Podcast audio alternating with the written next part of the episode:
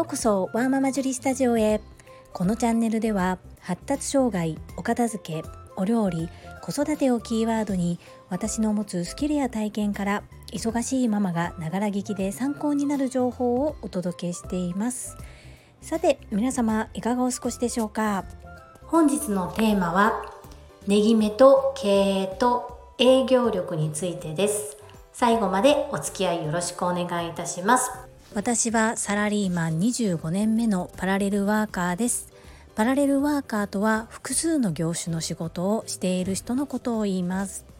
複数の業種の仕事のうちの一つでお片付けサポートを行っております。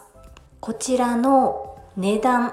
についてもう自分の中ではブレずにドーンと構えてはいるものの最初に価格設定をする時にものすごく悩みました。そして実際につけた価格も時給計算で言うと安いものではありません。そして料金を提示すると大体高いと言われます。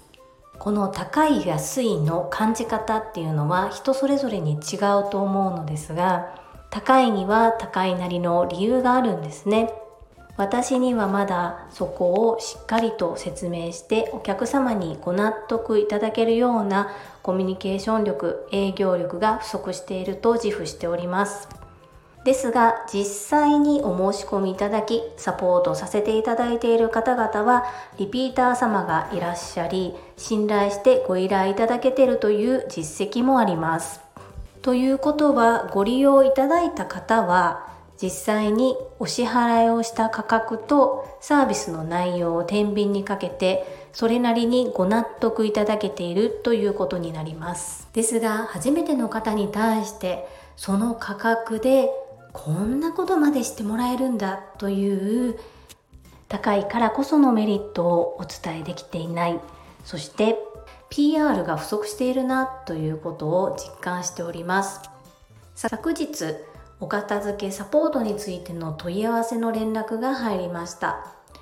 全く初めての新規のお客様というか知り合い経由でしたのである程度腹を割って話はできましたし先方も経営をされている方ですのでしっかりお伝えするとお話は理解いただけたのですが同じ業界でも値段には差があります。その中でも私がつけた価格設定というのは業界の中でも安い方ではないです。かといってべらぼうに高くもないです。でもその価格に対してお片付けサポートという無形のサービスに対しての皆さんの価格の設定そしてイメージというのがだいぶ低い位置なんだなというのをいろいろと新しいお客様と出会うたびに感じます。お客様への提案を幅広くできるよう自己のスキルアップをしていくことも大切ですが自分の商品サービスを的確にお客様にご理解いただけるそんな資料作りや話し方これはとっても大切なスキルだなというふうに身をもって感じております。私もきっと自分が整理収納アドバイザーでなければわからなかったことだと思うんですが家事代行サービス清掃サービス整理収納お片付けのサポートサービスこの3つの違いそして断捨離と整理収納の違いというのも世間の皆様はごちゃごちゃになっている印象です。もちろん自分にそんな興味がなければ深く知ることもないですし何が違うねん全部家事やんかと言われたらまあそれまでなんですけれども家事代行サービスは私も利用したことがないですし私自身もそのお仕事をしたことがないので勘違いして発言することは避けたいとは思いますがどちらかというと利用者さんのあれやってこれやってということを対応させていただくのが家事代行サービス。お掃除もお客様宅そして企業様のところの汚れているところ頼まれた場所そこの清掃を行う。